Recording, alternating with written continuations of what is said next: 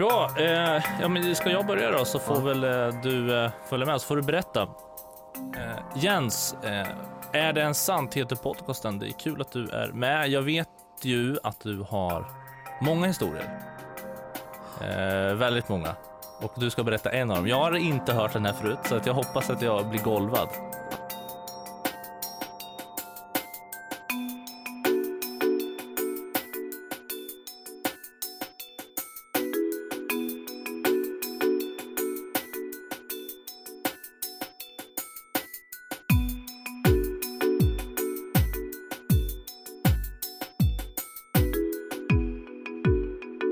Det här är en tuff historia om man har husdjur. Då kommer Okej. man bli, bli berörd, tror jag. Ja, Så. det är många som har det. Ja, det är många som har husdjur eh, och som eh, blir lite nästan larviga med sina husdjur. Visst är det så? Man Mm.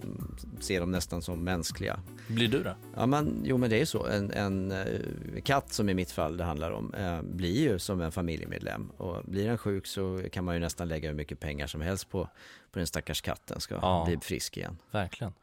Okej, men eh, så historien handlar Det om en handlar katt. om en katt som heter Findus eh, och som alla vet så har ju katten nio liv. Mm. Den här katten gjorde jag med ett par stycken den här morgonen. Ehm, Okej, ja ja. vår katt Findus eh, har ett beteende som inte andra katter har. Vi bor i, i Rynninge i Örebro och eh, när sommaren kommer någon gång i april då Mm. tar han och lämnar huset, hushållet. Då flyttar han ner till koloniträdgårdarna vid Alnängarna. Eh, de som vet var det ligger, nere vid Svartån där. Just det. Ganska vackert där med, med ån som Där bakgrund. trivs Findus. Där trivs Findus och Findus får säkert alldeles för mycket mat där och han glömmer bort att han har ett hem. Han vandrar ner dit och så blir han fast där i veckor. Eh, och ibland får man cykla ner och ta hem sin katt för att Mm. se att han mår bra och inte har blivit inlåst i någon av stugorna eller har fästingar och såna här saker. Eh, men han var ju också väldigt orolig innan vi fattade var, var han tog vägen. Eh, Mm. Och han knallar ju där bland eh, trafiken då också som går eh, över Slussbron. Man är orolig. Katter som får syn på något byte kan ju lätt bli överkörda. De som tar hand om Findus, Mm. hävdar de att det är deras katt? Alltså de eh, verkar ha anammat honom som någon slags eh, sommarkatt. Och, Okej. och vi har ju vinterkatt då, då. vi får ju sköta den på vintern. Så att Ni får ta grovjobbet där. på grovjobbet, då är han hemma och sover. Den här morgonen skulle jag jobba nyhetssändare på radion. Jag började tio så jag hade sovmorgon. Och jag hade bestämt mig för att jag skulle cykla ner och spana hur det var med Findus eh, i alla fall. Då, då. Men innan jag skulle göra den där cykelturen och börja jobbet då, alla andra hade gått till skolan och jobbet och sådär, eh, sambon. Så tänkte jag skulle ta bilen och köra iväg ett, ett lass skräp till Atletippen, Norrköpingsvägen. Mm. Så då kör man ju ut där på S-vägen och eh, ner vid koloniträdgårdarna. Och när jag kommer ut där på rakan efter rondellen så ser jag ett gäng skator som sitter och käkar på någonting på vägen som Mm. såg ut som en katt. Åh nej. Eh, och det gjorde mig förstås väldigt orolig men samtidigt så, så, så här, nej, jag orkar inte stanna just nu. Jag bara fick en så här blackout nästan. Ja. Så jag tog mitt, eh, mitt skräp och fortsatte ut till Atletippen, slängde det där men hade ju hela tiden tankarna på katten. Eh, Mm. Kan det vara Findus? Ja, det, var, det var den första tanken. det var min tanke, för det, det var någonting ulligt och lite ljusgrått sådär som våran katt ser ut. Oh, ja, okej. Eh, Men jag hade ju faktiskt med mig kattburen också som jag brukar ha när jag cyklar ner så, i bilen. Så att på, på väg hem då så stannade jag till på koloniområdet och så gick jag där och ropade bland, bland gångarna. Findus, Findus, kom hem, hallå. Nej, och ibland kommer han ju inte. Har han inte lust då ligger han ju i någon fåtölj och sover. Så att, men den här morgonen så fick jag inget svar. Jag gick och ropade ganska länge för jag ville undvika liksom den där hemresan vid Mm. kadavret med skatorna. Usch. Ja, till slut så fick jag väl ändå sätta mig i bilen igen och köra den där sträckan tillbaka och se de där skatorna kalasa på, på den där pälsstycket som låg på vägen var inte så jättetrevligt. Nej. Men jag stannade bilen, gick ut och blev väl ganska övertygad om att det var vår katt som låg där, Mhm. platt på vägbanan. Eh, och jag hade ju ingen större lust att låta skatorna kalasa på det sista utav honom då. Så att jag hittade en ICA-kasse i bilen. Jag gick fram och plockade upp det här tygstycket, eller vad ska jag säga, pälsstycket då. Mm. Stoppade in det i kassen och åkte hem med ganska så stressad i kroppen och så. Och jag kunde inte hålla mig, jag var tvungen att ringa till sambon som eh, hade åkt till jobbet den morgonen för att säga upp sig. Mm. Så jag får tag i henne då, fem minuter Oj. innan. Dub, dubbel, eh, dubbelchock för henne. Ja, då. verkligen. Så att jag, jag ringer henne då och, och säger så här, du Findus, jag tror, att, jag tror han är överkörd. Så jag tror det är så illa. Liksom. Och hon bryter ihop och hur kan du ringa och säga det här nu när jag ska säga upp mig och alltihopa och vi ska ha ett samtal och kunde du inte ha väntat liksom. Ja, men jag var tvungen och så här. Men hur vet du att det, att det är Findus då? Så hade han halsbandet på sig? Katten har halsband med en namntagg då. då. Just det.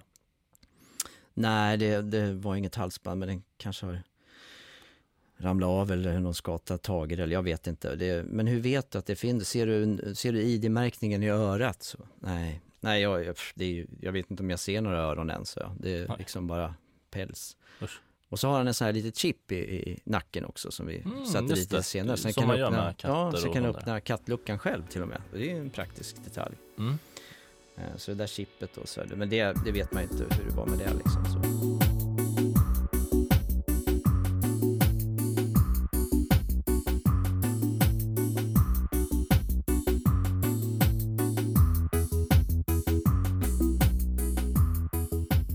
Men jag hade ju någon timme kvar innan jag skulle gå och jobba och katten stod i garaget i sin påse.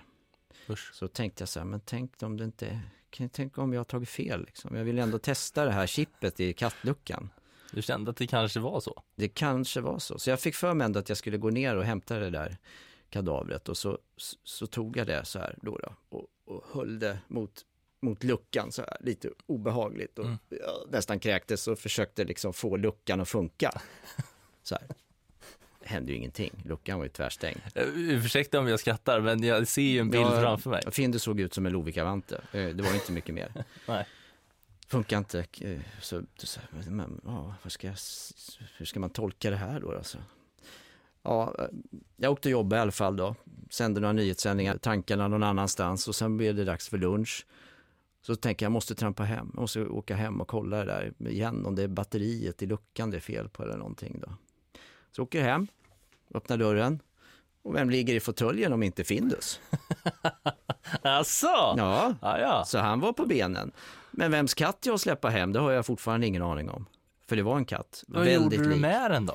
Ja, dagen efter så bestämde jag mig för att eh, den här måste ju ändå få en slags eh, begravning. Ja. Eh, och jag kunde ju inte efterlysa någon ägare till en katt som eh, inte hade halsband eller någonting. Och såg ut som en Och Lovikka-vante. såg ut som en Lovikka-vante. Så jag, jag tog en spade en tidig morgon och så traskade jag ut i skogen där på väg ner mot Naturens hus. Ja. med min ICA-kasse och min spade. Och möter, och, och grejen är att just den här morgonen, dagen innan hade jag läst nyheten om det här hemska eh, styckmordet i Askersund. ja. Där alla pratade om det här då med, med, med ja, hemska som hade hänt då. då. Men man hade hittat en kropp som var upp, Styckad, upp, ja. uppstyckad. Och då möter jag en hundägare och det är ute och går med en spade eh, och en kasse med innehåll. Kändes ju inte riktigt rätt. Helt fel tillfälle. Olägligt. Men jag har en liten begravningsplats med en minnessten över en okänd katt och katten Findus då, ja han har väl åtta liv kvar får vi väl hoppas då.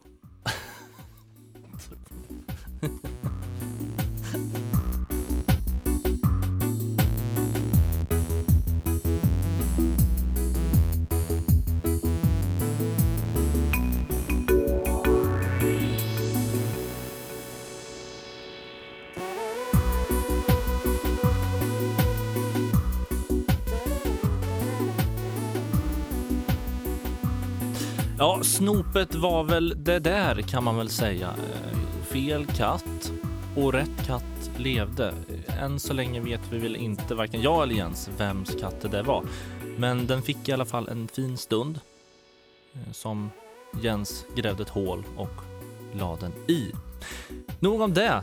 Är den sant? Går in på sitt eh, elfte avsnitt var det som du hörde. Det tolfte kommer nästa vecka om en eh, Ja, ett möte med en präst.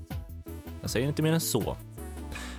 Musiken som vanligt är gjord av Christian Björklund och eh, har du en historia som du vill berätta för mig så skriv till nickmikaelstromgren at gmail.com eller så letar du upp mig på sociala medier. Nick Strömgren heter jag överallt. Utöver det så, ja, det är väl fortfarande semestertider, så ta hand om dig under den här lite halvkalla semestern. Annars hoppas, hoppas jag att du har en fin ja, första vecka, andra vecka.